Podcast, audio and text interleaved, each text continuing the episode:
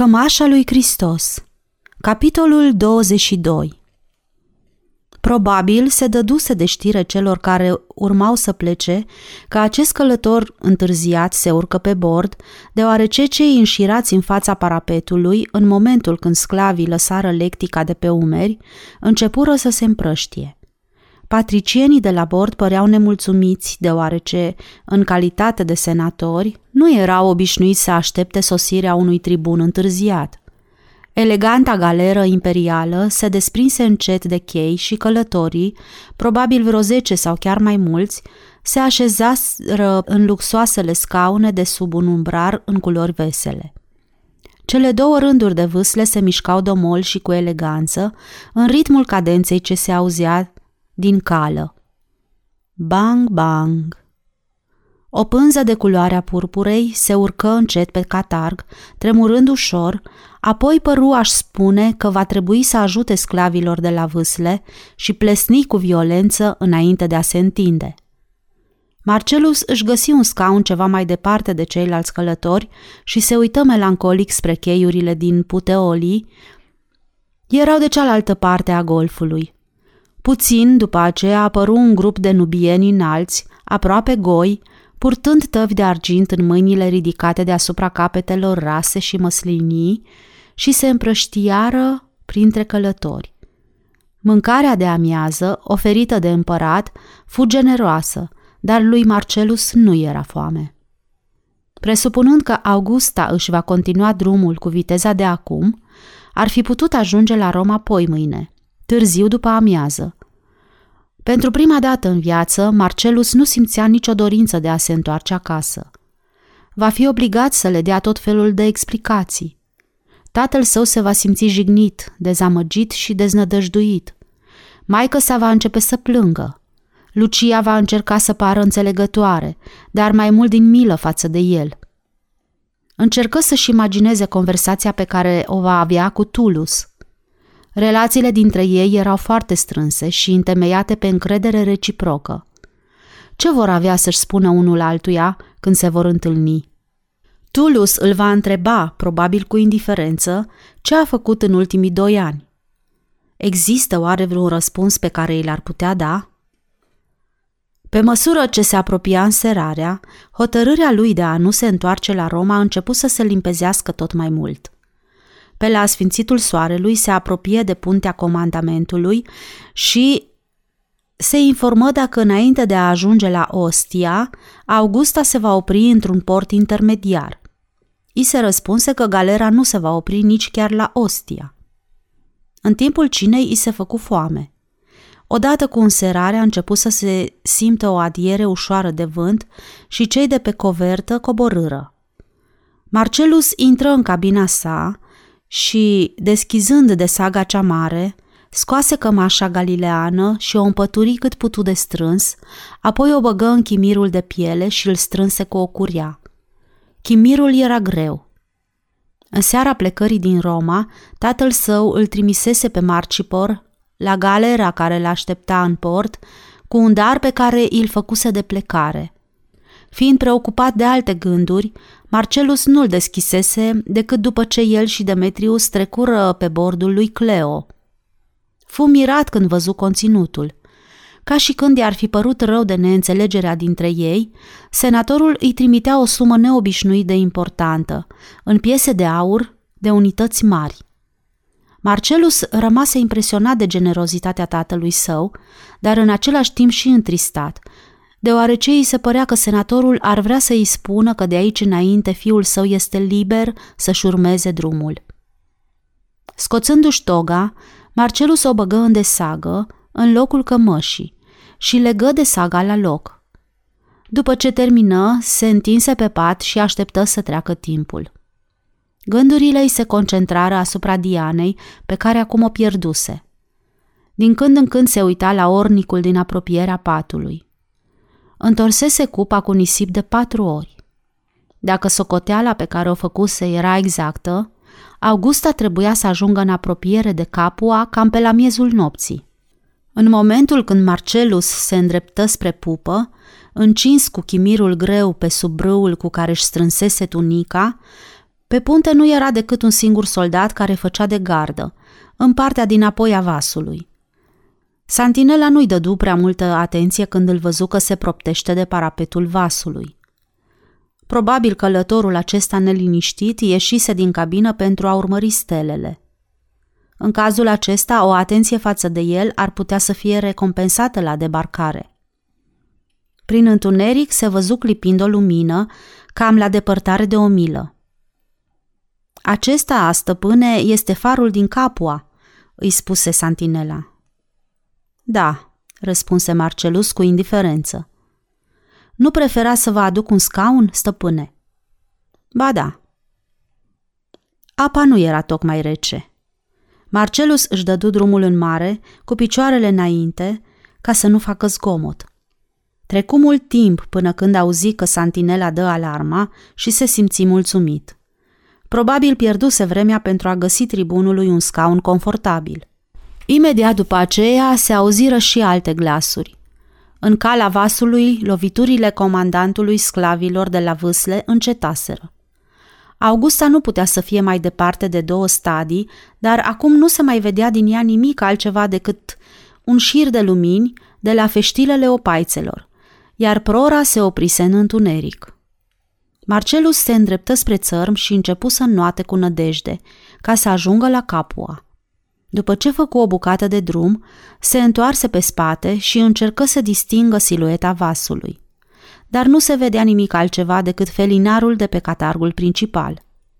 Probabil că Augusta plecase din nou la drum, fără să se mai intereseze de el. Acesta a fost cel mai lung exercițiu de not pe care îl făcuse până acum. Hainele îl stânjeneau în mișcări și pachetul cu monedele de aur îi se părea greu. În primul moment își zise că ar fi mai bine să-și scoată tunica de mătase, dar gândul de a sosi la capul a îmbrăcat numai în cămașă subțire și în subucula îl făcu să renunțe. Încercă să-și descheie curelele sandalelor, dar nu reuși. Lumina farului părea că a devenit mai puternică. Numai de n-ar fi o simplă halucinație, mai ales acum, când începuse să simtă oboseala. Apoi apa care se frământa în valuri adânci deveni mai lină și valurile se prelungiră, lovind încet în partea unde era țărmul, pe care se auzeau clipocind și frângându-se în diguri. Apucă ceva mai spre stânga pentru a se feri de stânca pe care erau ridicate farurile și docurile. Lupta din greu împotriva valurilor care se frământau sub stâncile țărmului și se repezeau din nou spre larg. Începuse să gâfâie și simțea arsuri pe gât. Un val îl purtă până în apropierea țărmului, iar când acesta se retrase, simți pământul sub picioare. Se propti din toate puterile și reuși să se mențină pe loc pentru a nu fi târât din nou spre larg. Slăit de puteri, își continuă drumul spre marginea golfului și se adăposti sub schelele pe care erau întinse năvoadele pescarilor la uscat. Dinții îi clănțăneau de frig. Se gândi că ar trebui să se bucure de reușita acestei evadări, dar în realitate era complet indiferent față de ce se va întâmpla de aici înainte. După ce își stoarse apa din haine, începu să facă mișcări repezi cu brațele pentru a se încălzi, apoi își continuă drumul pe așternutul de nisip în care îi se înfundau picioarele, până când găsi o ridicătură care mai păstra încă o parte din căldura soarelui, absorbită în timpul zilei. Aici își petrecu restul nopții, dormind cu întreruperi și așteptând revărsatul zorilor. Când răsări soarele, întinse cămașa galileană pe nisip ca să se usuce. După ce se zvântă, o îmbrăcă peste tunică și se simți mai înviorat. Imediat după aceea plecă la drum, mulțumit că este încă în viață. Se opri în fața bordeiului unui pescar, dar pescarul și soția lui, amândoi oameni în vârstă, se uitară la el bănuitori și răspunseră că n-au nimic de mâncare. Intră în sat și la un han pentru marinari, găsi o bucată de pâine neagră și o strachină de ciorbă. Câțiva consumatori se îngrămădiră împrejurul lui și îi puseră tot felul de întrebări la care el nu se grăbi să le dea un răspuns satisfăcător. Când deschise chimirul, ca să plătească mâncarea, Veniră mai aproape și ochii le străluciră de lăcomie, văzând banii pe care îi scotea. Dar de vreme ce era mai înalt decât ei și nici nu părea speriat de atitudinea lor, nici unul dintre ei nu îndrăzni să-l oprească. Trecu prin satul cu case mărunte și murdare și apucă în lungul unui drum prăfuit ce se îndrepta spre răsărit. Drumul era pustiu, sandalele începuseră să îi se usuce și, cum în timp ce notase ca să ajungă la țărm își pierduse banda din prejurul frunții, nimeni n-ar fi putut bănui că este tribun. Chimirul frumos de piele nu se potrivea cu înfățișarea lui de acum, așa că l-a ascunse în sânul tunicii. Se opri în primul sat, care era la o depărtare de trei mile, și, pentru câțiva bani de aramă, cumpără o desagă veche din piele de capră, în care deșertă banii, iar, după ce plecă din nou la drum, chimirul îl aruncă în fundul unei fântâni părăsite.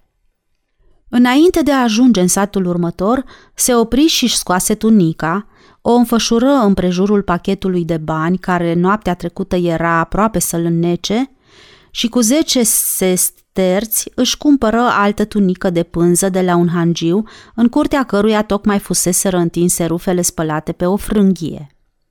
Hangiul și soția sa rămaseră atât de mulțumiți de suma pe care o luaseră, încât, după ce plecă, pufniră amândoi în râs – Tunica de culoare cafenie era veche și purtată, dar în bună stare și curată. Soarele se ridicase sus pe cer și el ducea cămașa galileană împăturită pe braț.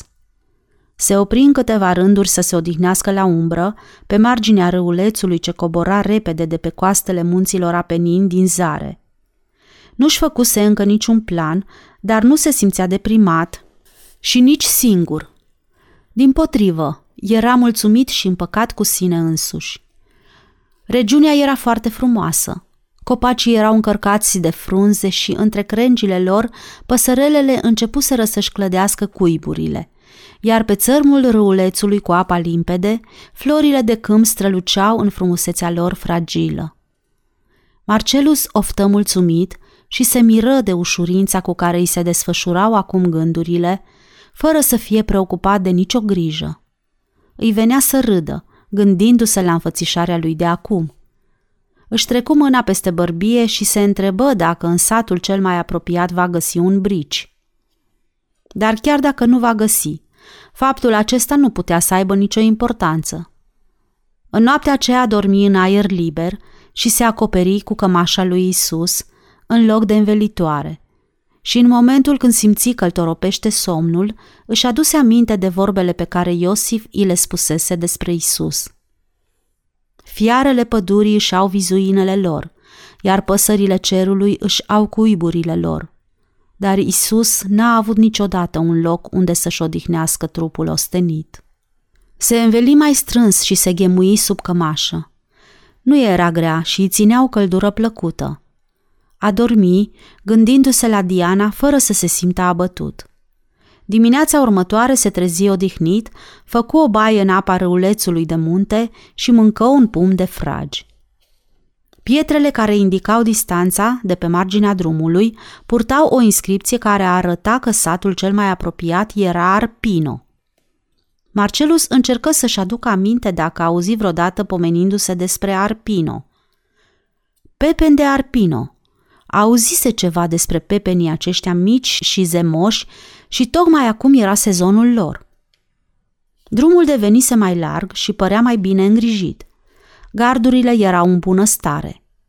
Pe ambele părți ale drumului se vedeau vii, cu aracii pe care se cățăraseră vrejurile încărcate de struguri încă verzi. Însă circulația părea mai intensă. Ajunse în regiunea unde se cultivau pepenii și culturile se întindeau la mari depărtări. În lungul câmpului se vedeau bărbați și femei, toți aplecați și adunând pepenii copți pe care îi încărcau în cotige pentru a fi transportați. În apropierea unei porți deschise, Marcelus se așeză pe zidul de piatră și urmări activitatea din apropierea lui. Localitatea din vârful acestei coline părea așezată pe un platou lipit în partea de răsărit de stâncile care urcau până sus spre culmile munților. Satul, sau ceea ce putea vedea din el, era format din grupuri de case dreptunghiulare, îngrămădite una lângă alta. Ceva mai la o parte, pe o înălțime, se vedea acoperișul de olane ale, ale unei vile impunătoare, împresurată de grădini care probabil erau ale proprietarilor acelor terenuri. După ce se odihni puțin, Marcelus se ridică în picioare, cu gândul să intre în sat. Supraveghetorul care stătea în fața porții deschise și însemna pe o tăbliță de gresie pe care o ținea în căușul brațului, cotigele încărcate care ieșeau, văzându-l că pleacă, îl strigă să se oprească și îl întrebă dacă are nevoie de lucru. Ce fel de lucru?" întrebă Marcelus curios. Supraveghetorul îi făcu semn cu degetul mare spre holdele de pepeni. Doi se sterți pe zi, așternut și hrană, răspunse el întunecat. Bine, dar e aproape de amiază, declară Marcelus. Probabil un singur sestert va fi de ajuns. Eu n-am mai lucrat până acum la culesul pepenilor. Supraveghetorul își propti tăblița de gresie în șold, scuipă îngândurat în colbul drumului și se uită la el, neștiind ce să-i răspundă.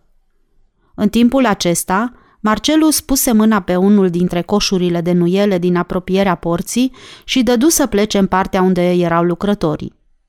Ia stai, străine!" strigă supraveghetorul. Știi să citești și să scrii?"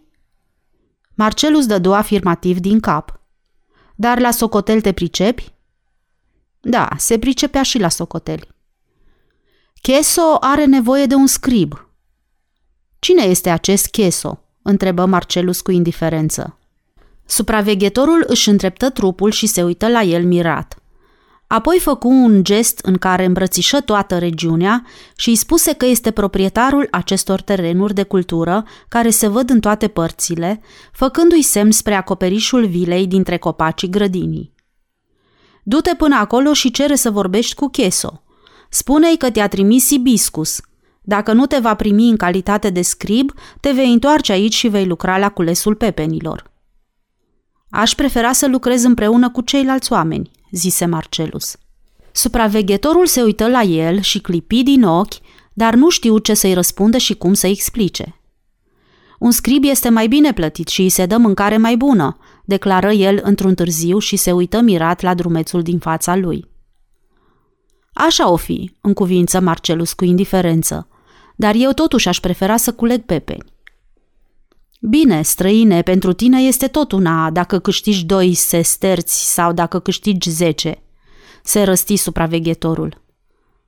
Simbria nu mă interesează prea mult, admise Marcelus, și nici nu țin să câștig zece sesterți în loc de doi. Dar aici peisajul este foarte frumos și trebuie să fie plăcut să lucrezi în aer liber, având în fața ochilor munții aceștia atât de înalți. Ibiscus își făcu mâna streașină deasupra ochilor, se uită la lanțul de munți ce se vedeau dincolo de Arpino, încruntă din sprâncene, ridică din nou fruntea, zâmbi și-și trecu mâna peste bărbie. Te pomenești că ești nebun, ce zici?"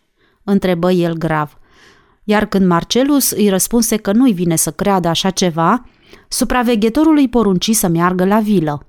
Cheso era un bărbat pe care îl caracteriza obișnuita insolență specifică oamenilor mici de statură, care sunt bogați și se bucură de o anumită autoritate.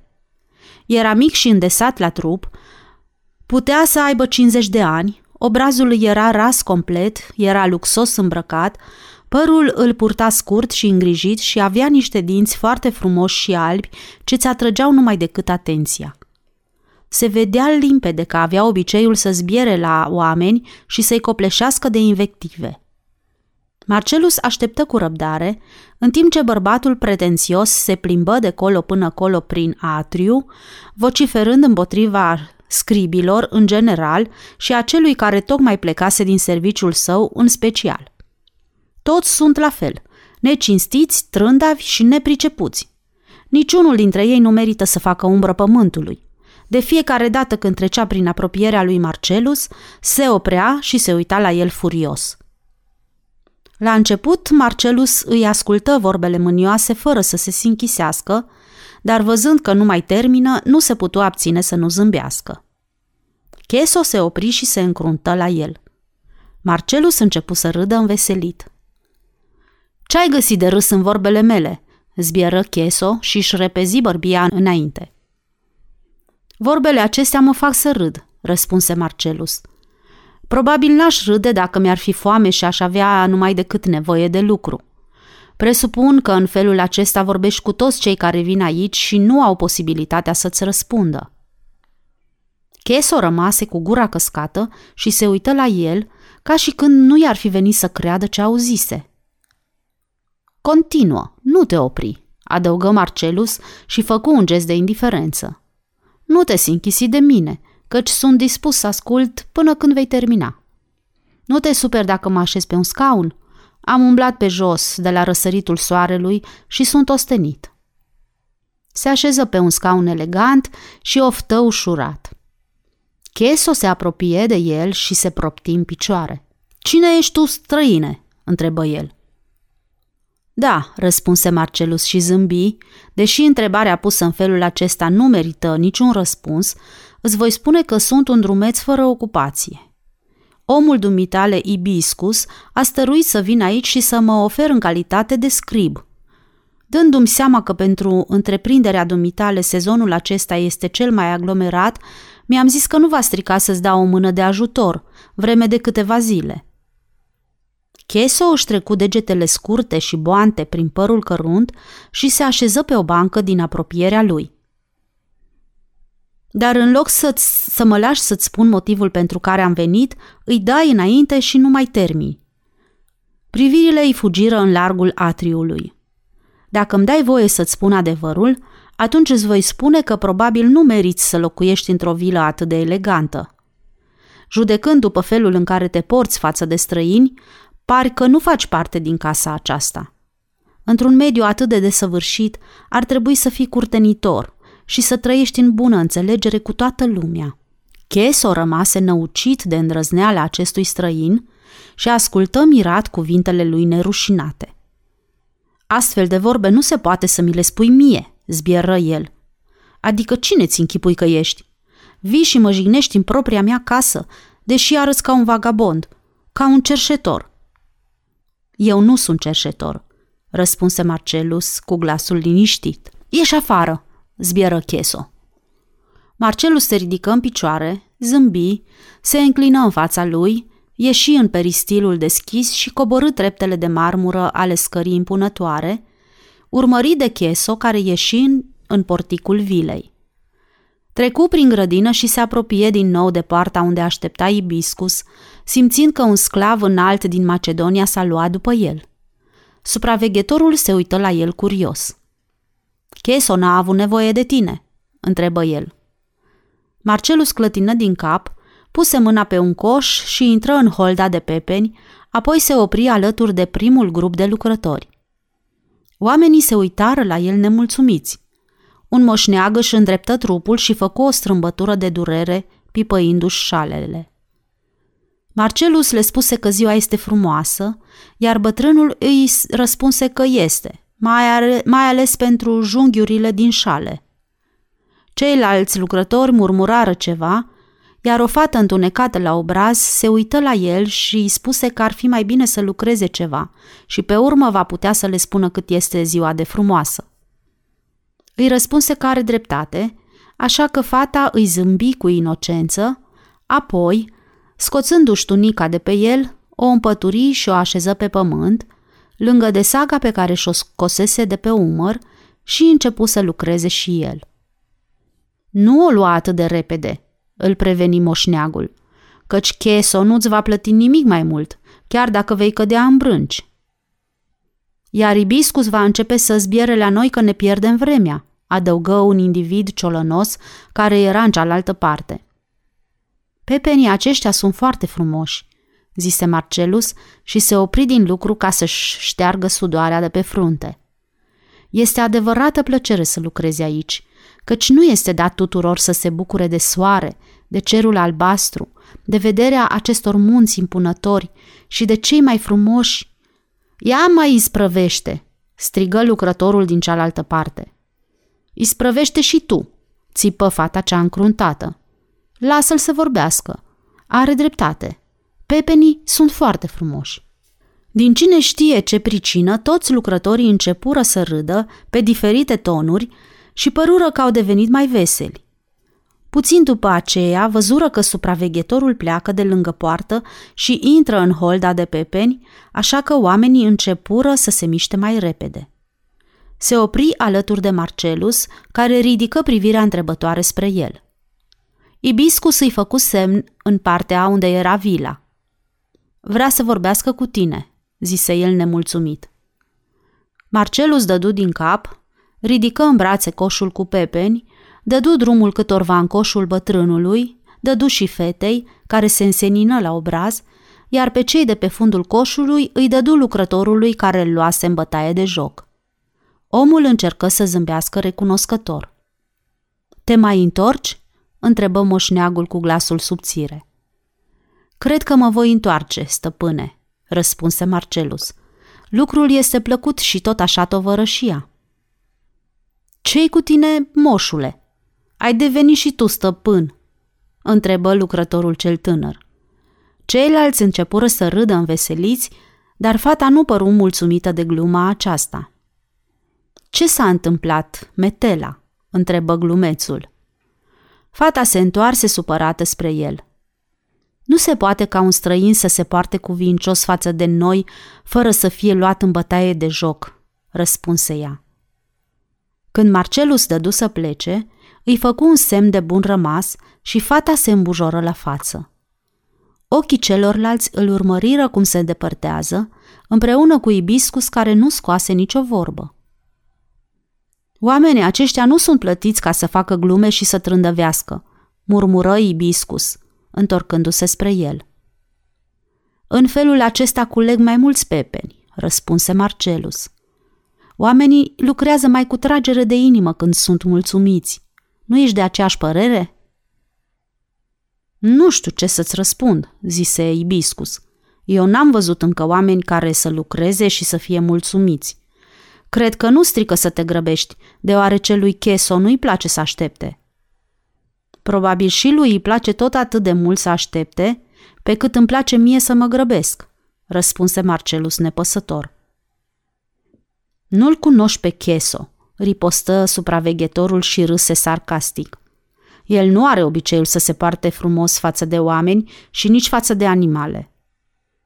Nu mă îndoiesc câtuși de puțin, declară Marcelus și, luând de saga pe umăr, se opri în mijlocul drumului și se mai uită odată spre zarea munților, apoi apucă la deal în partea unde era vila.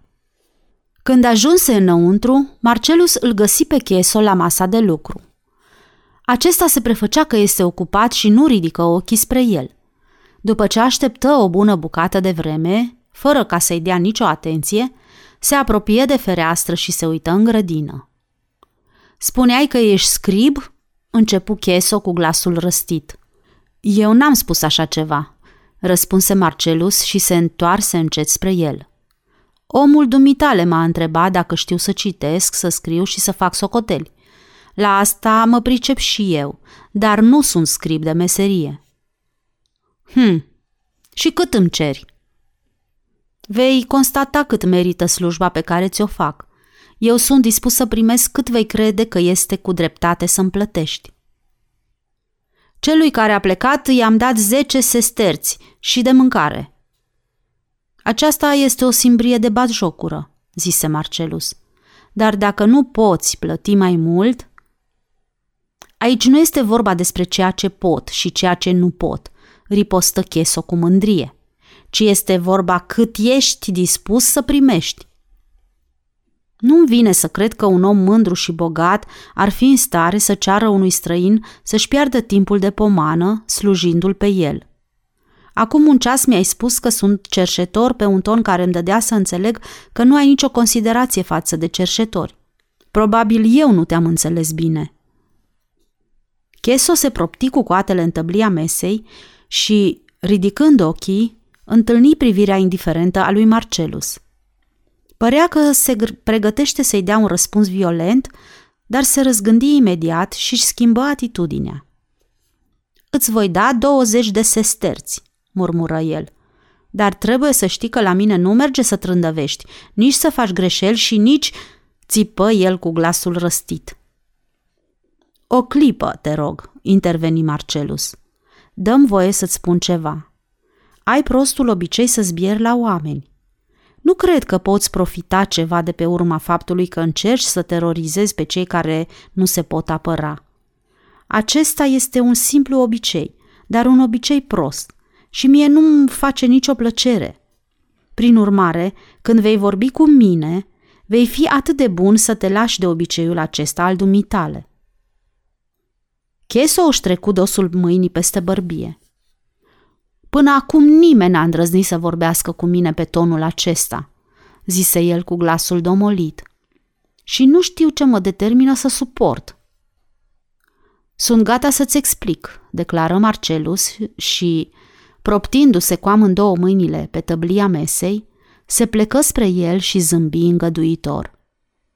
Ai adunat o mare avere, dar cu toate acestea nu te simți mulțumit. Îți mai lipsește ceva, ceva care ți-ar face plăcere. Nu ești sigur ce poate fi anume, dar îți închipui că eu știu. Acesta este motivul care te-a determinat să trimiți după mine, Cheso, ca să revin aici. Am trimis după tine pentru că am nevoie de un scrib. Ei bine, eu nu sunt scrib, răspunse Marcelus și dădu să plece. Afară de asta, ai început din nou să zbieri. Dacă îmi vei îngădui, prefer să mă întorc în holda de pepeni, unde am găsit niște oameni cu care mă înțeleg foarte bine. Cu care te înțelegi foarte bine? Lucrătorii aceia care adună pepeni? Toți sunt niște trântori și niște tâlhari. Nu cred să fie din fire așa cum spui, declară Marcelus cu convingere. Purtarea lor se datorește greutăților și sărăciei în care trăiesc. Ar putea fi oameni harnici și foarte cum se cade, exact cum ai putea să fii și tu un bărbat încântător, dacă te-ai dezbăra de obiceiul de a teroriza lumea. Ascultă, tinere, se răsti Cheso. Nu cumva ai de gând să mergi la oamenii aceia și să te apuci să le spui că sunt neomenos tratați. Nici nu mă gândesc, deoarece omul care lucrează din greu în fiecare zi, din zor și până în seară, pentru trei sesterți, știe că este prost tratat și nu are nevoie să-i mai spună și altul. Va să zic că au început să se plângă, nu-i așa? Mie nu mi s-au plâns. În momentul când am plecat dintre ei, păreau destul de bine dispuși. Hmm, dar ce motive aveau să fie atât de bine dispuși? Întrebă Cheso și luând scaunul din cale, se ridică în picioare. Apropiindu-se de un dulap din colțul camerei, scoase o coală mare de papirus și un braț de suluri. Le trânti pe masă și, întinzând degetul, îi făcu semn spre ele. Așa-te pe scaun, porunci el. Ia stilul în mână și îți voi spune ce să răspunzi la aceste scrisori. Sunt comenzi de la negustori și de la casele mari din Roma. Pentru pepeni, struguri și pere. Dar bagă de seamă, eu nu știu să citesc, dar știu ce spun în scrisorile lor. Nu era dispus să mai discute cu el, dar în schimb ar fi vrut să vadă ce întorsătură va lua întâlnirea aceasta neobișnuită, așa că se așeză la masă și începu să citească cu glasul ridicat. Cheso părea mulțumit ca un copil. Erau comenzi pentru pepeni. Cotige întregi de pepeni. Cotige nenumărate de pepeni din Arpino. Recolta o vindea cu preț mare – erau și comenzi anticipate pentru a fi onorate în luna august, când se culegeau strugurii. Imediat după aceea, Marcelus dădu de o scrisoare în limba elenă și începu să o citească și pe aceasta. Scrisoarea este în grecește? Eu nu înțeleg limba aceasta. Ce spune? După ce Marcelus i-o traduse, îl întrebă pe un ton care îi se păru respectuos. Scrii și grecește? Foarte bine zise el și-și frecă mâinile mulțumit, căci va fi plăcut să afle și alții că el își poate permite să plătească un scrib care este cărturar. După ce termină scrisoarea, declară ca din întâmplare. îți voi găsi o tunică de mai bună calitate. Mulțumesc, eu am și o tunică de mai bună calitate, răspunse Marcelus, fără să ridice privirea spre el. Nu cumva îți plac florile? Întrebă Cheso după ce terminară lucrul. Iar când Marcelus dădu din cap, în semn de încuvințare, adăugă. Scribul are voie să se plimbe prin grădina vilei și să viziteze grajdurile, în cazul că îți plac caii. Ești foarte amabil, răspunse Marcelus, îngândurat. Antonia Cheso era cel puțin cu 10 ani mai tânără decât soțul ei. Dacă n-ar fi avut gura țuguiată și sprâncenele încruntate, ar fi putut trece drept o femeie drăguță, deoarece avea silueta distinsă și elegantă, obrazul cu trăsături fine și glasul plăcut. Marcelus o întâlni printre boschetele de trandafiri, cu un coș pe braț și în mână cu foarfecele de grădină. Constată numai decât că femeia aceasta era o ființă oprimată. La salutul lui îi răspunse cu indiferență și îl întrebă dacă el este noul scrib al soțului ei. Marcelus îi răspunse afirmativ și adăugă că se simte mulțumit de vreme ce a găsit de lucru într-un mediu atât de pitoresc. Femeia se uită la el cu ochii zâmbitori și îl privi dintr-o parte, dar fără ca zâmbetul acesta să ilumineze și trăsăturile obrazului. Probabil te referi la grădina de flori și la vederea muntelui, răspunse femeia. Da, sunt foarte frumoase, zise Marcelus și dădu să plece, aducându-și aminte că permisiunea de a se plimba prin grădină nu includea și o conversație cu stăpâna casei, dar enigmatica soția lui Cheso încercă să-l rețină. Cum te cheamă, scribule?" Soțul meu nu mi-a spus." Marcelus Galio." Este un senator cu numele Galio." Începuse să taie bobocii de trandafir cu lujerele lungi și îi îngrămădea în coș. Marcelus se plecă și încercă să-i aranjeze. Asta este adevărat, răspunse el. Ești rudă cu el?" întrebă femeia și continuă să manevreze foarfecele. Poate un scrib umil să fie rudă cu un senator?" ripostă el. Nu-mi vine să cred, în cuvință ea cu indiferență. Dar tu nu ești un scrib umil. Ești patrician, zise ea și îl privi în lumina ochilor. Asta se vede după glasul, după trăsăturile obrazului și după atitudine. Buza de sus îi tremură și descoperi un șir de dinți frumoși când întinse foarfecele spre el. Uită-te la mâinile dumitale. Acestea nu sunt obișnuite să îndeplinească niciun fel de lucru. Nu te speria, adăugă ea și ridică din numeri, căci nu te voi trăda. Dar tunica de mătase în care ești îmbrăcat ar putea totuși să te trădeze.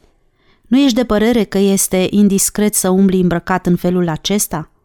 Te-am văzut cu cealaltă tunică, chiar azi dimineață, de la fereastra camerei mele.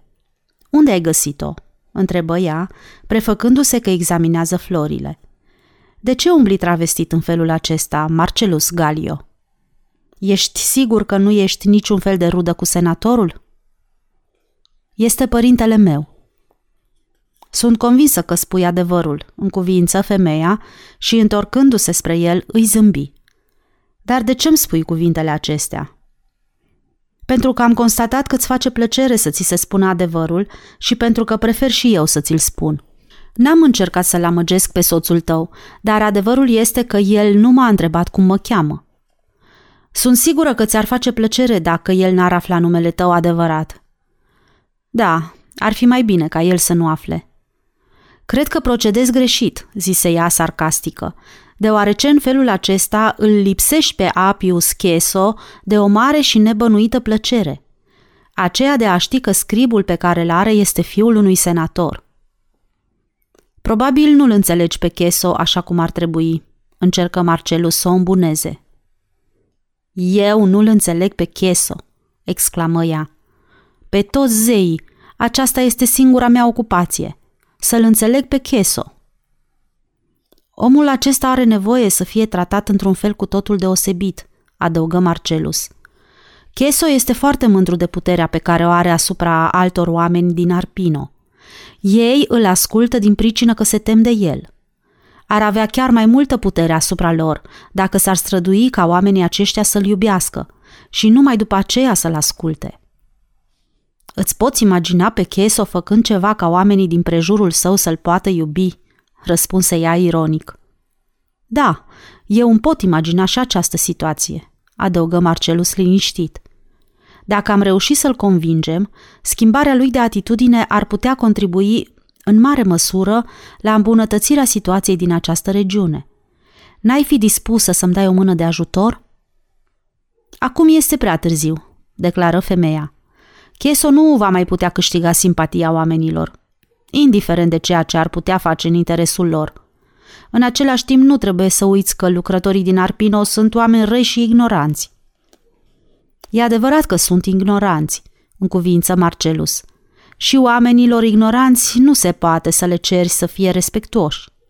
Se bârfesc unul pe altul, deoarece fiecare dintre ei se disprețuiește pe el însuși. Și nu e deloc de mirare. Chiar azi dimineață m-am gândit la soarta lor. Oamenilor acestora ar trebui să li se facă instalații de băi, ca să se scalde. În apa acestui ruleț de munte, care este rece ca gheața, nu poate fi nicio plăcere. N-ar fi greu să se construiască o piscină încăpătoare și în timpul zilei soarele ar încălzi apa. În apropiere este o carieră de piatră, așa că oamenii ar putea să-și construiască piscina între culesul pepenilor și al strugurilor, când nu au nimic de lucru. Pentru asta nu le lipsește altceva decât încurajarea. Se vede că nu-i cunoști pe cei din Arpino, protestă soția lui Cheso.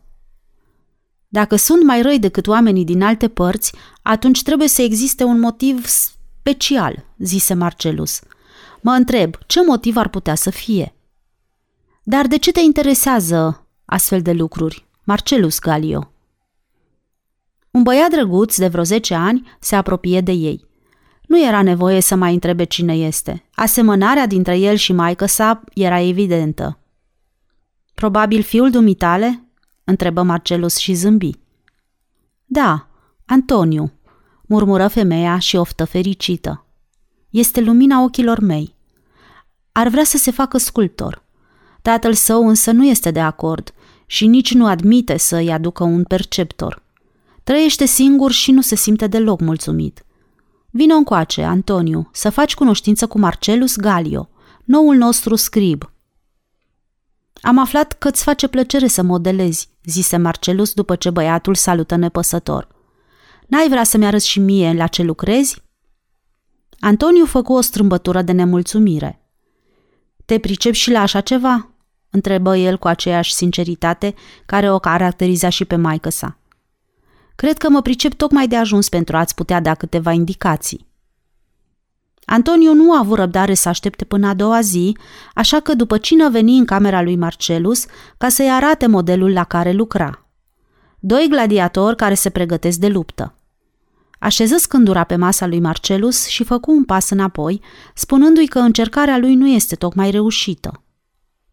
Nu este nici rea, Antoniu, îi răspunse Marcelus. Compoziția este bine făcută. Gladiatorul din partea aceasta mi se pare că înaintează cu prea multă îndrăzneală. Ce nume le-ai dat? Bănuind că vrea să facă glume, Antoniu începu să râdă și îi răspunse că nu le-a dat încă niciun nume. Ca să poți lucra cu tragere de inimă, va trebui să le dai și o personalitate, zise Marcelus și se uită la el grav. Să-i consider drept oamenii reali, și să cunoști toate amănuntele în legătură cu ei. Haide să ne ocupăm mai întâi de unul dintre ei. Ești de acord? Apropie un scaun și se așezară unul lângă altul în fața modelului. Să zicem că cel din partea aceasta este unul cu numele Ciprius.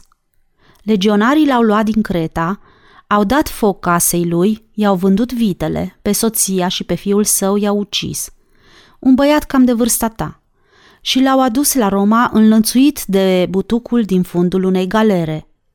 A fost un luptător cu paloșul, prin urmare l-au lăsat să aleagă, fie să lupte în arenă, fie să tragă la vâsle în fundul unei galere. A preferat arena, așa că acum își pune în joc viața și nădăjduiește că va reuși să-l ucidă pe adversarul său, pe care nu l-a văzut încă niciodată. Mi se pare că ceea ce îmi spui nu este altceva decât născocire, zise Antoniu nemulțumit. Sigur că nu este altceva. Dar acesta este felul în care se dau luptele în arenă. Acum să luăm pe celălalt. Acesta este un sclav din Tracia. Îl cheamă Galenzo. A avut un partal de pământ, o viișoară, câteva capre și trei copii mici. Când au sosit legionarii, soția lui a încercat să-i ascundă într-o căpiță de fân. Dar oamenii aceștia au omorât-o, de față cu copiii ei, iar pe Galenzo l-au pus în lanțuri. S-a apărat cu atâta înverșunare încât legionarii l-au vândut unui pretor care avea nevoie de un gladiator pentru serbările zeiței Isis. De asta dată, Ciprius și Galenzo se vor lupta împreună, pentru ca spectatorii să poată face prin soare pe cel care va câștiga lupta și va reuși să ucidă pe celălalt. Tu pentru cine vei face prin soare, Antoniu? Eu aș pune o sută de sesterți pe Galenzo. Nu-mi place atitudinea lui Ciprius. Eu nu m-am gândit să fac prin soare, răspunse Antoniu fără niciun fel de entuziasm. Apoi se uită la Marcelus și îl întrebă. Ție nu-ți plac luptele, nu-i așa? Nu-mi place felul acesta de lupte. Probabil nu te-ai luptat încă niciodată, zise Antoniu sfidător. Poate ți-ar fi și frică să lupți. Se poate, admise Marcelus, fără să se tulbure din pricina îndrăznelii băiatului. Îmi retrag cuvintele, îngână Antoniu. Nu cred că ți-ar fi frică să lupți. Fac prin soare că știi să lupți. Ai luptat vreodată? Am luptat, dar nu în arenă. Ai omorât până acum pe cineva? Marcelus încercă să evite răspunsul, dar Antoniu își dădu seama că întrebarea lui nu poate avea decât un singur fel de răspuns. Ochii începură să îi strălucească în așteptarea unei întâmplări emoționante. Adversarul tău a luptat bine? Nu este o amintire plăcută, răspunse Marcelus. Urma apoi un timp de tăcere și, la urmă, adăugă. Aș prefera să-ți alegi un alt subiect pentru modelul tău. Acesta nu mă interesează din calea afară și se uită în ochii băiatului. Dar tot așa nu te interesează nici pe tine. Tu nu ești o fire căreia să-i placă scenele sângeroase. Tu nu ții la astfel de scene și nu-ți fac plăcere. Dacă ai fi obligat să te bați cu cineva, ți s-ar face rău de la stomac, nu-i așa? Antoniu își exploră cu limba partea inferioară a fălcii, apoi dădu din cap.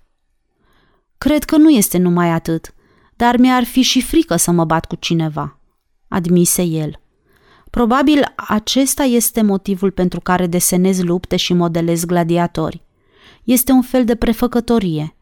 Mie îmi lipsește curajul și mi-e rușine să recunosc adevărul. Sfârși el și își propti bărbia în piept. Probabil exagerezi și realitatea este cu totul alta, încercă Marcelus să-l îmbuneze. Curajul este de mai multe feluri, Antonio. Tu ai ales felul cel mai bun, de a spune adevărul. Or, pentru a spune ce mi-ai zis adineauri, îți trebuie mai mult curaj decât atunci când ai face adversarului tău câteva cucuie în cap. Antoniu ridică fruntea și păru că s-a mai luminat la obraz. Nu vrei să începem un alt model?" îi propuse băiatul. Ba da, voi încerca să mă gândesc la ceva menit să ne facă plăcere la amândoi. Vino mâine dimineață la mine și dacă vei vrea să-mi împrumuți puțin lut, probabil voi reuși să schițez ceva și îți voi arăta modelul pe care l-am făcut. Antoniu începu să râdă mulțumit. Marcelus făcuse o piscină de formă dreptunghiulară. Din loc în loc, pe parapetul de piatră, se vedeau așezați bărbați, femei și copii care făceau baie. Unul dintre ei era un moșneag, uscat, cu o barbă lungă, trecută de umăr. Un copil care mergea în patru labe era gata să cadă în apă. Maica sa se apropia de el în fugă. Picioarele mari și vânjoase ale unui notător se vedeau din apa nemișcată în care sărise cu capul în jos. Cred că modelul acesta nu l-ai putut termina numai în dimineața aceasta, zise Antoniu. Nu, căci am lucrat la el aproape toată noaptea. După cum vezi, nu este decât schițat. Vom avea nevoie de mai mulți oameni care să fie așezați pe marginea piscinei și de cei care au sărit în apă. Vrei să completezi modelul acesta? Cred că mi-ar face multă plăcere, răspunse Antoniu. Poți să mai adaugi și alte amănunte, să-l transpui pe o scândură mai mare ca să-i poți da modelului amploare. Îți aduce aminte de stânca aceea albă, din apropierea podului, unde apa începe să băltească? Ai putea să introduci stânca împreună cu podul și salcâmii ce se găsesc în apropiere. În cazul acesta, toată lumea își va da seama unde este piscina pe care o reprezintă. M-am gândit și eu că n-ar strica să avem o astfel de piscină prin apropiere. După o săptămână petrecută în casa lui Cheso, Marcelus reușea să termine lucrul în fiecare zi imediat după amiază. Antoniu apărea în atriu și începea să se plimbe nerăbdător prin fața ușii deschise a bibliotecii. Cheso constatase apropierea dintre el și scribul său și se simțise în parte mulțumit. Mi s-a spus că te ocupi de fiul meu și îi ajut să se distreze, se adresă el lui Marcelus. Dacă îți vine greu, să știi că nu ai nicio obligație de soiul acesta. Ai destul de lucru cât ești obligat să stai la masă și să scrii. Marcelus îi răspunse că îi face plăcere să-și petreacă timpul împreună cu Antoniu, că băiatul are însușiri artistice și că ar trebui încurajat. Cheso desconsidera arta, care, pentru el, nu era o profesie din care să trăiești și de aici urmă o discuție. Nu cred că un bărbat vrednic ar fi în stare să-și piardă vremea jucându-se cu noroiul, zise Cheso cu dispreț. Cu lutul, îl corectă Marcelus, fără să se supere. Lutul de modelat. Între lutul acesta și noroi este tot atâta deosebire cât ar fi între pepenii de arpino și pepenii obișnuiți.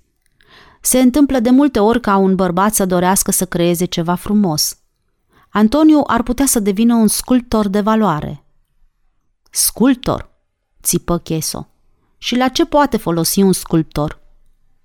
Marcelus nu-i răspunse la această întrebare. Se mulțumi să-i zâmbească și după ce adună lucrurile de pe masă, împreună cu hârtiile, le băgă într-un sertar. Zâmbetul acesta trezi curiozitatea lui Cheso și când îi ceru să se explice, îi spuse că îndemânarea lui Antoniu se datorește probabil temperamentului înnăscut. Tu, Cheso, ai reușit să-ți creezi o întreprindere prosperă. Fiul tău nu cred că va mai avea nevoie să aducă vreo îmbunătățire a acestei întreprinderi. Prin urmare, ar vrea să creeze și el ceva. Ambiția aceasta a moștenit-o de la tine – dar constat bucuros că Antoniu își manifestă o dorință care inițial a fost a părintelui său. Cheso zâmbi mulțumit și așteptă ca Marcelus să continue, așa că îi făcu pe voie. Numeroși sculptori au fost obligați să rabde de foame înainte de a ajunge cunoscuți și a putea câștiga ceva cu arta lor. Antoniu nu va fi obligat să rabde de foame. Tatăl său este un om bogat și se va mândri cu priceperea fiului său. Numele lui Apius Cheso este cunoscut în comerț. Probabil tot așa Antoniu Cheso ar putea să ajungă celebru în domeniul artistic. Cred că nu ai intenția ca Antoniu să fie nemulțumit și să ajungă un ratat, când ai avea toate motivele să te mândrești cu el. Acordă-i puțină atenție și vei constata că ai un fiu iubitor și entuziast, îl sfătui Marcelus.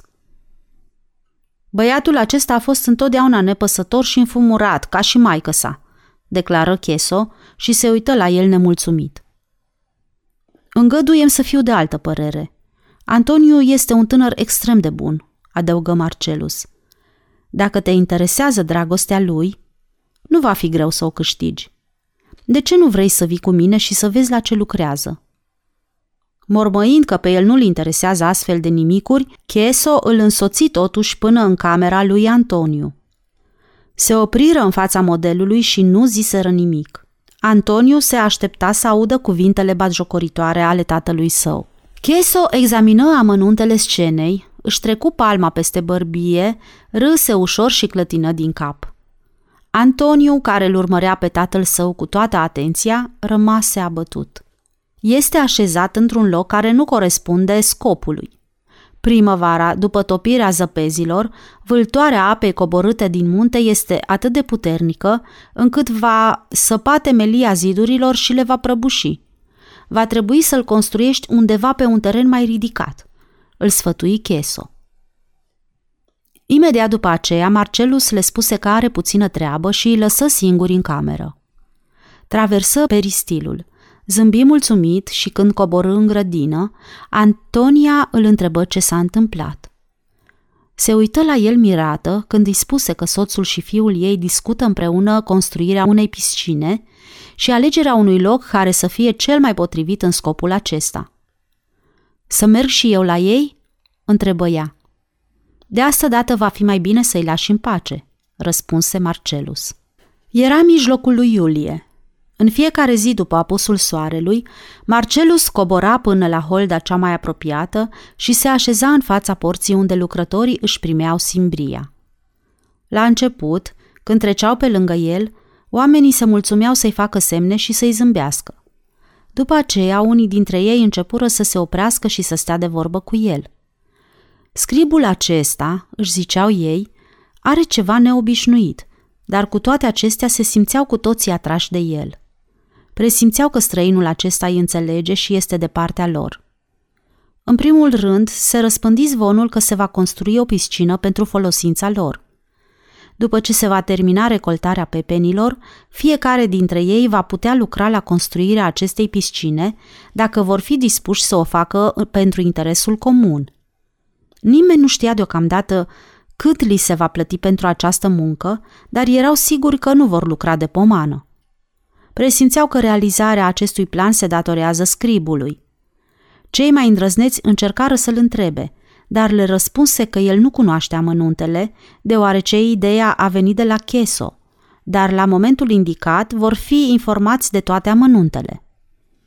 Într-o după amiază, după ce se adunară vreo 20 de oameni în prejurul lui, Marcelus începu să le vorbească despre un bărbat pe care l-a cunoscut la hotarele Imperiului, într-o țară îndepărtată. Omul acesta spunea lucruri foarte interesante celor care aveau de luptat în viață cu greutăți și lipsuri. El era de părere că viața unui om nu înseamnă să adune bunuri și că multe nenorociri ar putea să fie evitate dacă oamenii n-ar râvni la ceea ce nu este al lor. Dacă vrei să fii mulțumit, va trebui ca mai întâi să faci pe alții să se simtă mulțumiți. Făcu o pauză și, întâlnind ochii metelei, fu încântat, văzând-o că ascultă cu atenție și că înțelege. Și ce a făcut Isus pentru ca ceilalți oameni să se simtă mulțumiți? Întrebă moșneagul pe care îl cunoscuse în prima zi. De, omul acesta, le explică Marcelus, n-a fost un bărbat obișnuit, deoarece vindecase mulți suferinți. Orbilor putea să le dea vedere. Era de ajuns ca oamenii să pună mâna pe veșmintele lui pentru a se vindeca. În după amiaza aceea se făcuse întuneric înainte ca lucrătorii să se întoarcă acasă. Făcându-și reproșuri din cauza că i-a ținut de vorbă atât de târziu, Marcelus le spuse Dacă vreți să mai auziți și alte întâmplări din viața lui Isus, atunci va fi mai bine ca mâine seară, după ce veți cina, să ne întâlnim în sat.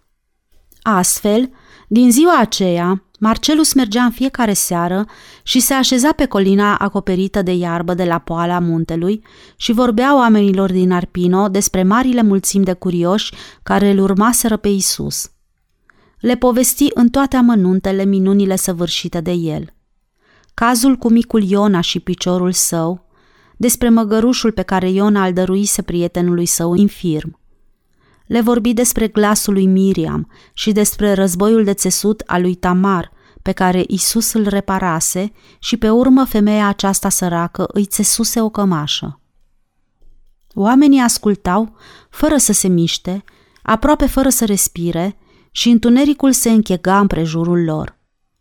Toți locuitorii din Arpino așteptau aceste întâlniri de fiecare seară, cu nerăbdare și a doua zi în timpul lucrului discutau între ei faptele pe care le aflaseră. Venea până și Ibiscus ca să asculte. Într-o seară Antonia a apăru, ținând de mână pe Antoniu, și se așeză mai la o parte ca să asculte povestea cu cele cinci mii de oameni care fusese răhrăniți din merindea pe care un băiețaș o adusese cu el într-un coșuleț. Întâmplarea aceasta li se păru neobișnuită și unii dintre oameni zâmbiră, iar alții își șterseră lacrimile. Urmă apoi furtuna aceea pe care Isus o liniștise prin vorbele sale blânde. Am auzit că povestești oamenilor întâmplări neobișnuite, zise Cheso în ziua următoare. Le-am vorbit despre un mare învățător și despre faptele pe care le-a săvârșit pentru ușurarea suferințelor poporului său din Palestina. Ce fel de fapte? întrebă Cheso. Iar după ce Marcelus îi vorbi despre câteva din minunile săvârșite de el, întrebă. Acest Isus nu se ocupa decât de oamenii săraci? Nici vorbă de așa ceva, declară Marcelus. El avea prieteni și printre bogați și era de multe ori poftit în casele lor. Probabil te va interesa să afli ce s-a întâmplat în casa unui vameș bogat cu numele Zaheus. A dăruit săracilor jumătate din averea lui, nu-i așa? zise Cheso. Și după ce Marcelus termină cu povestirea acestei întâmplări, nu-mi vine să cred că oamenii aceștia i-au fost recunoscători. Eu nu știu dacă i-au fost sau nu, răspunse Marcelus, dar cred că singurul mijloc pentru a constata cum reacționează poporul într-o astfel de împrejurare este să-ți... să-ți împarți averea cu ei, nu-i așa? Murmură Cheso. Cred că n-ar strica să faci o mică încercare. Și aceasta n-ar costa prea mult, zise Marcelus. De pildă, să-i dai ordin lui Ibiscus ca începând de astăzi să plătească patru sesterți pentru ziua de lucru, în loc să le dea trei, până la sfârșitul sezonului pepenilor. Ca pe urmă să înceapă să se certe, când simbria va fi din nou redusă la suma precedentă, protestă Cheso. E foarte probabil că așa vor proceda. Poate propunerea aceasta nici nu merită să fie luată în considerație, căci ar contribui numai la instigarea lucrătorilor. Ibiscus își va închipui cam înnebunit, zise Cheso. Nu-și va închipui dacă vei mări și simbria lui. Ibiscus este un bărbat vrednic și credincios, dar nu este plătit așa cum ar trebui. Ți-a spus el vorbele astea? întrebă Cheso. Nu, Ibiscus nu se gândește să mi se adreseze mie pentru așa ceva. El nu mi-a cerut niciodată să-i dau mai mult. Asta nu înseamnă câtuși de puțin că primește atât cât ar merita. Probabil ai vrea și tu mai mult, zise Cheso și începu să râdă sarcastic. Ibiscus primește șase sesterți pe zi. Dă-i zece și eu voi fi mulțumit numai cu 16 în loc de 20, cât mi-ai plătit până acum. Foarte bine, răspunse Cheso. Constat că ești un prost. Dar dacă acesta este felul în care vezi tu situația... Cu o singură condiție, ca Ibiscus să nu afle niciodată datorită cărui fapt i-a fost mărită simbria. Lasă-l cu convingerea că îmbunătățirea i-a venit de la tine și vei vedea ce se întâmplă. Cheso se simțea foarte mândru de piscina pe care o construise și spunea că este foarte mulțumit de această idee care i-a trecut prin minte cu totul pe neașteptate. Oamenii din sat nu puteau înțelege ce s-a întâmplat cu el, dar își închipuiau că trecuse prin aceeași transformare prin care trecuseră ei înșiși. Cheso îi mărturisi lui Marcelus că probabil acum nu se mai înregistrau atâtea pagube în pepenii zdrobiți și că lucrătorii îi manipulau cu mai multă atenție datorită celor câțiva sesterți cu care contribuise la mărirea simbriei lor. Marcelus nu-i spuse că a doua zi dimineața, după ce se hotărâse mărirea simbriei, a ținut lucrătorilor o cuvântare în care le-a spus că drept apreciere a gestului făcut de stăpânul lor, vor trebui să se străduiască să lucreze mai cu tragere de inimă și să fie mai credincioși decât au fost înainte față de stăpânul lor. Strugurii începuseră să se coacă și lui Cheso îi făcea plăcere să se plimbe printre aracii viei. Din când în când, lucrătorii cei mai în vârstă îndrăzneau să întoarcă ochii după el și să zâmbească sfioși. Într-o după-amiază, coborând poteca la vale, îi auzi cântând. Când ajunse în fața porții, cântecul oamenilor încetă. Îl întrebă pe Ibiscus care este motivul. Oamenii și-au închipuit că nu vă face plăcere să-i auziți cântând. Spune-le să cânte! Spune-le să cânte! țipă Cheso nemulțumit. Ce îi face să-și închipuie că mie nu-mi face plăcere să-i aud cântând? Ibiscus era proaspăt bărbierit și părea foarte mândru. Ieri, soția lui Cheso fusese la el acasă pentru a arăta nevestei lui un model de scoarță și o întrebase cu ce și-a vopsit lâna șalului pe care îl purtase seara precedentă. Pe însărate, când Marcelus declară că ar vrea să facă o plimbare până în vii, Antoniu îl întrebă dacă îl poate însoți și el. După ce ajunseră la poartă, Marcelus luă în mână două coșuri și pe unul îl întinse lui Antoniu. Vrei să-mi faci o plăcere?" Întrebă el. Vino cu mine în vie să culegem câțiva struguri. De ce să culegem? întrebă Antoniu. Ce își vor închipui lucrătorii despre noi? Despre noi nu își vor închipui nimic rău, răspunse Marcelus, dar își vor închipui despre ei înșiși că sunt oameni vrednici și lucrul pe care îl îndeplinesc îl vor aprecia mai mult decât până acum. Puțin după aceea ajunseră în apropierea unei femei bătrâne care se opintea din greu să ridice coșul plin de struguri și să-l încarce într-o cotigă. Vizitiul stătea proptit de roata cotigei și se uita la ea, cu brațele încrucișate pe piept, fără să se miște. Dă-i o mână de ajutor, Antoniu, zise Marcelus cu glasul liniștit. Toți cei din apropiere se opriră din lucru pentru a vedea ce se întâmplă.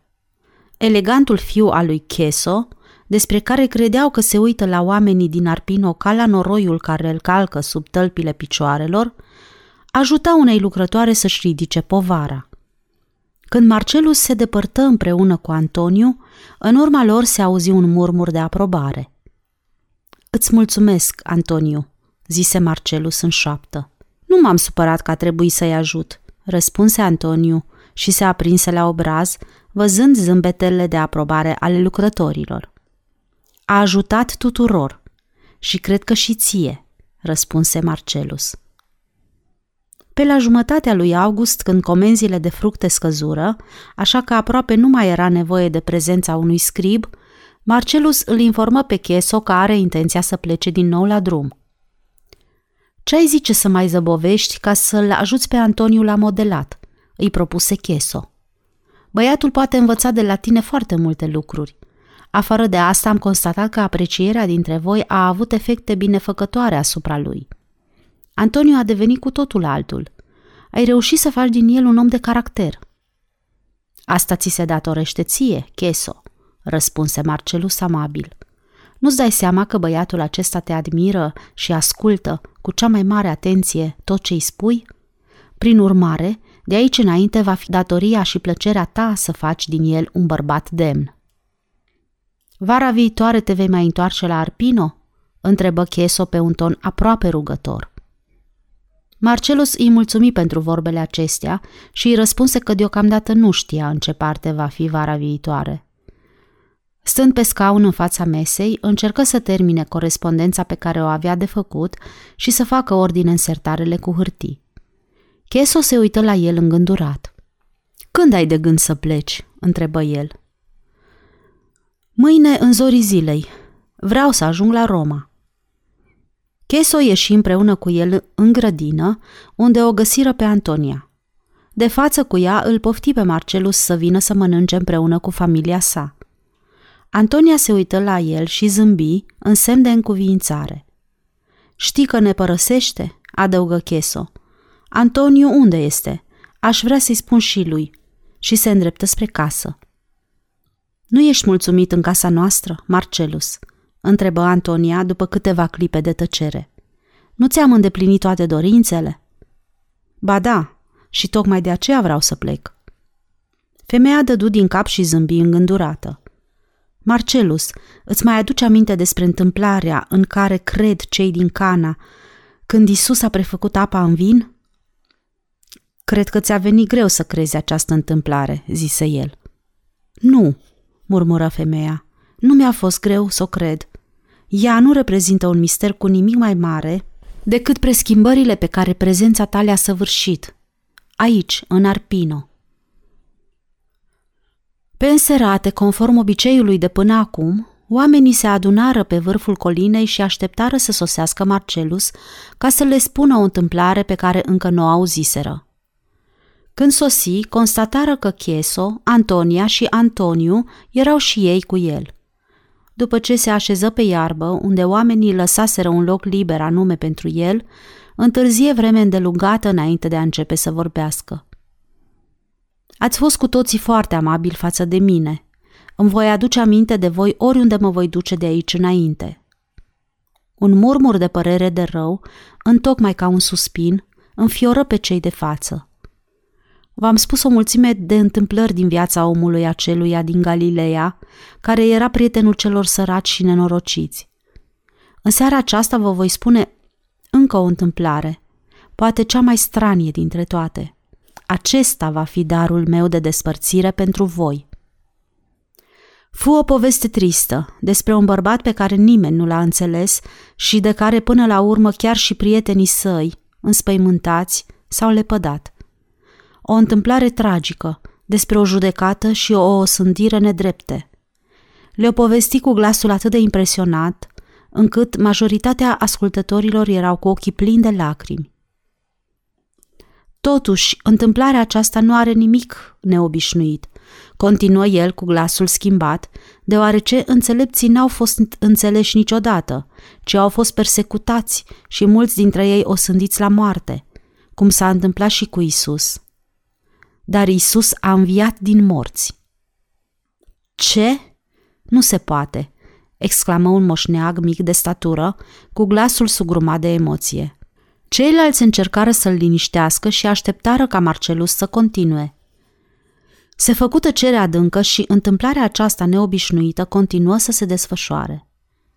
Isus era și astăzi viu, în această lume, și va rămâne între oameni, până când buna învoire între neamurile pământului din toate părțile se va putea statornici. Nu este nevoie să-l jeliți, adăugă Marcelus. El nu are nevoie de mila noastră. Dacă vreți să faceți ceva în interesul lui, ajutați-vă unul pe altul, căci nimeni nu știe ziua și ceasul când se va arăta vouă. Acum unde se găsește? întrebă moșneagul cu glasul ascuțit. Nimeni nu știe unde este, răspunse Marcelus.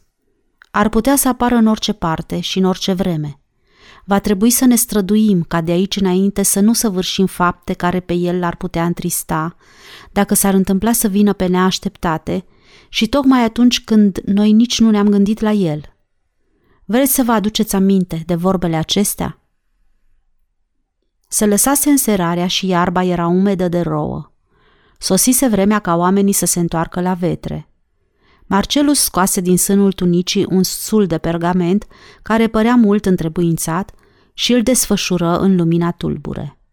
Odată, pe vârful unui munte, împrejurul lui s-au adunat un mare număr de galileeni, așa că Isus le-a vorbit despre ceea ce el numea viața fericită. Prietenul meu Iosif și-a adus aminte de vorbele lui și mi le-a spus și mie, iar eu mi le-am însemnat, așa că vi le voi citi și vouă, și după aceea ne vom despărți. Oamenii își plecară trupurile ca să poată auzi mai bine, numai metela rămase nemișcată, cu brațele petrecute împrejurul genunchilor și cu fruntea plecată. Pe deasupra lor se așternu o liniște adâncă, în clipa când Marcelus începu să citească. Fericiți sunt cei săraci cu Duhul, căci a acelora este împărăția lui Dumnezeu. Fericiți sunt cei mâhniți, căci aceia se vor mângâia. Fericiți sunt cei care flămânzesc și însetoșează de dreptate, căci aceia se vor sătura. Fericiți sunt cei umili și asupriți, căci aceia vor moșteni pământul. Fericiți sunt cei miloși, căci acelora multe se vor ierta. Fericiți sunt cei curați cu inima, căci aceia vor vedea pe Dumnezeu. Fericiți sunt iubitorii de pace, căci aceia fiii lui Dumnezeu se vor chema. Fericiți veți fi când vă vor prigoni pe voi pentru dreptate și vă vor huli și vor spune tot cuvântul rău împotriva voastră, mărturisind pentru mine. Bucurați-vă și vă veseliți, căci multă este răsplata voastră în ceruri. Marcelus se trezi înainte de revărsatul zorilor și părăsi vila fără să trezească pe nimeni, afară de metela care apăru dintre tufele din apropierea porții, unde l-așteptase ca să-și ia rămas bun de la el. Fata se pregăti să plece când el o apucă de amândouă mâinile bătucite de muncă și îi spuse cu glasul înduioșat. Metela, constat că ești o prietenă credincioasă. Îmi voi aduce întotdeauna aminte de tine. Te rog, Marcelus, îngână fata înnecată de suspine. Ai grijă să nu ți se întâmple ceva. Apoi, desprinzându-și mâinile dintre ale lui, se depărtă de el și dispăru în întuneric. Simți o stranie senzație de mulțumire și ușurare când apucă în lungul drumului ce cobora la vale, pe sub coasta muntelui, și în zare zvâcni prima fluturare de lumină care aprinse marginea cerului, dându-i o culoare trandafirie.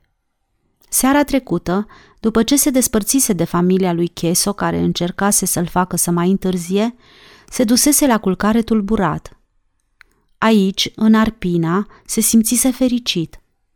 Presimțea că în satul acesta avusese de îndeplinit o misiune și pentru îndeplinirea acesteia a fost trimis.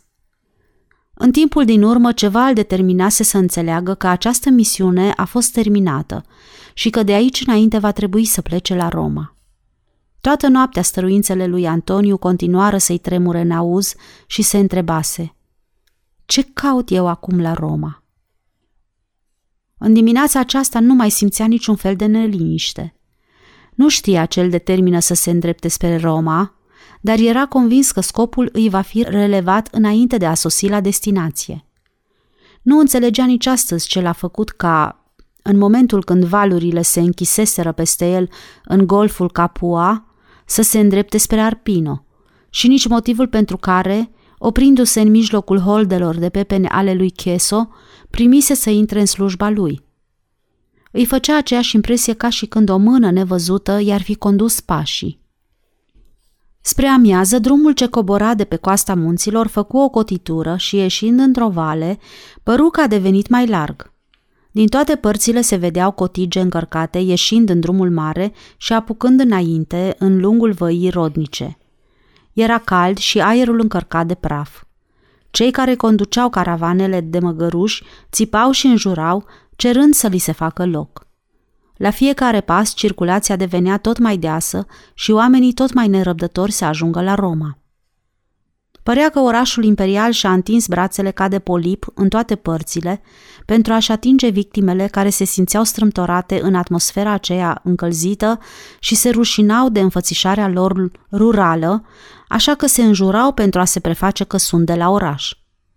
Făcându-și loc prin această îmbulzeală, Marcelus se întrebă dacă la Roma se vor găsi și oameni care să fie dispuși să asculte învățăturile omului din Galileea. Pe la apusul soarelui, ajunse în satul Alatrii, unde singurul han era plin de larmă. În curte oamenii se frământau pe loc, întocmai ca un roi de furnici, iar în han nu era loc nici cât să pot sta în picioare. Își făcu loc printre ei și întrebă pe unul care era în apropiere ce s-a întâmplat. Omul îi spuse că de la Roma a sosit vestea despre moartea prințului Gaius – în momentul acela, hangiul se urcă pe un scaun și strigă celor din prejurul său că toți cei care nu doresc să fie serviți cu ceva sunt rugați să părăsească sala hanului. Unii dintre cei mai prost îmbrăcați ieșiră nemulțumiți. La o masă din mijlocul sălii erau așezați trei negustori de lână din Roma, care încercau să-și spele praful înghițit în timpul drumului cu câteva ulcele de vin. În prejurul lor se îngrămădiseră oamenii, curioși să afle și alte amănunte referitoare la această întâmplare tragică. Marcelus se apropie de ei și se strădui să asculte ce vor spune.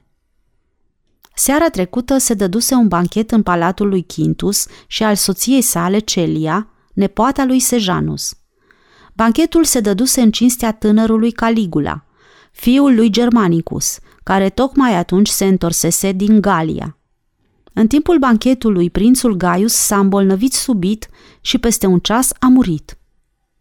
Cei trei negustori de lână începuseră să vorbească tot mai slobozi pe măsură ce goleau ulcelele, ca și când ar fi participat și ei la acest tragic banchet. Se vedea destul de limpede că sunt informații despre intrigile curții, ceea ce la Roma este foarte ușor, dacă încerci să te împrietenești cu slujitorii. Nu încape nicio îndoială, spunea unul dintre negustori, că prințul a fost otrăvit. Înainte de a merge la banchet, fusese sănătos ca piatra. Boala fusese fulgerătoare și fatală. Bănuielile n-au fost confirmate încă. Tribunul Tulus, care în aceeași după amiază se căsătorise cu fica senatorului Galio, sora tribunului Marcelus, care acum câteva săptămâni a căzut de pe bordul bărcii imperiale Augusta și s-a necat în mare, avusese un schimb de cuvinte violente cu prințul, dar amândoi erau atât de amețiți încât nimeni nu dăduse nicio importanță certei dintre ei. În timpul banchetului, bătrânul Sejanus fusese așezat la masă în fața prințului, dar se știe că el nu-l poate suferi pe Gaius. Toată lumea era de acord că dacă Sejanus ar fi urmărit să-l asasineze pe prinț, s-ar fi ferit să facă un astfel de gest în timpul banchetului. Cum se poate ca Quintus să locuiască într-un palat și să dea banchete de felul acestuia? întrebă hangiul, care voia să dovedească celor prezenți că mai mult sau mai puțin cunoaște și el ceva din secretele patricienilor. Bătrânul Tuscus, tatăl său, nu este un om bogat. Cum de Quintus a reușit să facă avere? El n-a condus încă nicio expediție. Cei trei negustori se uitară unul la altul și ridicară din numeri cu indiferență. Quintus și prințul au fost prieteni foarte buni, răspunse cel mai gras dintre negustori. Vrei să spui că prințul și soția lui Quintus au fost prieteni foarte buni? Interveni cel care avea podoabe de argint pe banda legată împrejurul frunții și începu să râdă. Aha, am înțeles, se dumiri hangiul. Va să zic așa s-a întâmplat. Ia-o domol, deșteptule, interveni cel mai în vârstă dintre negustori. Quintus nici n-a fost la banchet, deoarece prin ultimul moment a trebuit să plece la Capri. Prin urmare, cine a putut să-l otrăvească? Stărui hangiul. Aceasta este întrebarea ce preocupă pe toată lumea, răspunse cel gras și arătă cupa goală. Umplemi cupa aceasta și nu pune întrebări prea multe. Își plimba ochii pe deasupra oamenilor din jur și, când văzu pe Marcelus, păru către sare. Apoi adăugă. Mi se pare că toți am început să vorbim mai mult decât ar trebui, murmură el. Marcelus îl urmă pe Hangiu și ceru să-i pregătească o baie și să-i dea o cameră în care să-și petreacă noaptea. Un slujitor îl conduse într-o încăpere mică și întunecoasă, așa că începu să se dezbrace. Prin urmare, de aici înainte Diana nu va mai avea pricină să se teamă din pricina persecuțiilor lui Gaius. Datorită gândului acestuia, respiră mai ușurat. Cine va stăpâni Roma de aici înainte? Probabil împăratul îl va numi pe zgârcitul de Sejanus în calitate de regent. Prin urmare, Gaius a fost otrăvit. Nu este exclus să-l fi otrăvit Celia. Probabil Gaius și-a bătut joc de ea, căci nu era predestinat să fie credincios unei femei mai multă vreme. Dar nici Celia n-ar fi îndrăznit să facă un astfel de gest. Era mult mai probabil că Quintus a plecat de acasă anume și a dat această însărcinare unui slujitor, iar plecarea lui la Capri n-a fost altceva decât un fel de pretext. Pe slujitorul acesta, Quintus îl va face să dispară fără nicio greutate. Marcelus se întrebă dacă Quintus a avut ocazia să se întâlnească la Capri cu Demetrius. În cazul în care s-ar fi întâlnit, Demetrius va fi știut ce trebuia să facă pentru a se păzi. Lucia s-a căsătorit și ea. Foarte bine. Ea fusese îndrăgostită de Tulus. Foarte probabil că Lucia i-a spus lui Tulus despre încercările lui Gaius de a-i face curte pe vremea când era încă o fetiță. Dacă i-a spus și dacă Tulus a fost destul de biat pentru a comite o faptă îndrăzneață... Dar nu, nu se poate. Un om ca Tulus nu poate să se îmbete atât de cumplit, încât să poată săvârși o astfel de faptă. El ar fi întrebuințat pumnalul. Marcelus își concentră toate gândurile asupra Celiei, încercând să-și aducă aminte de toate amănuntele pe care le aflase despre ea. Neliniștea și privirile rătăcite ale acestei femei o făceau să pară mult mai în vârstă decât era în realitate. Zâmbetul ei enigmatic părea un zâmbet de femeie în vârstă, deși rotunjimile trupului ei zvelt dovedeau că este abia o adolescentă. Da, era foarte probabil că o trava a fost pusă de Celia. Era fire ascunsă și răzbunătoare, ca și bunicul ei, Sejanus. În sfârșit, abstracție făcând de motivul care pricinuise indigestia prințului, această primejdioasă reptilă era acum moartă. Fapta aceasta prezenta un motiv de mulțumire pentru toată lumea. Probabil Roma va avea parte de un guvern mai bun. Ar fi fost imposibil ca Imperiul să aibă un stăpânitor mai ticălos decât fusese Gaius Drusus Agripa. Sfârșitul capitolului 22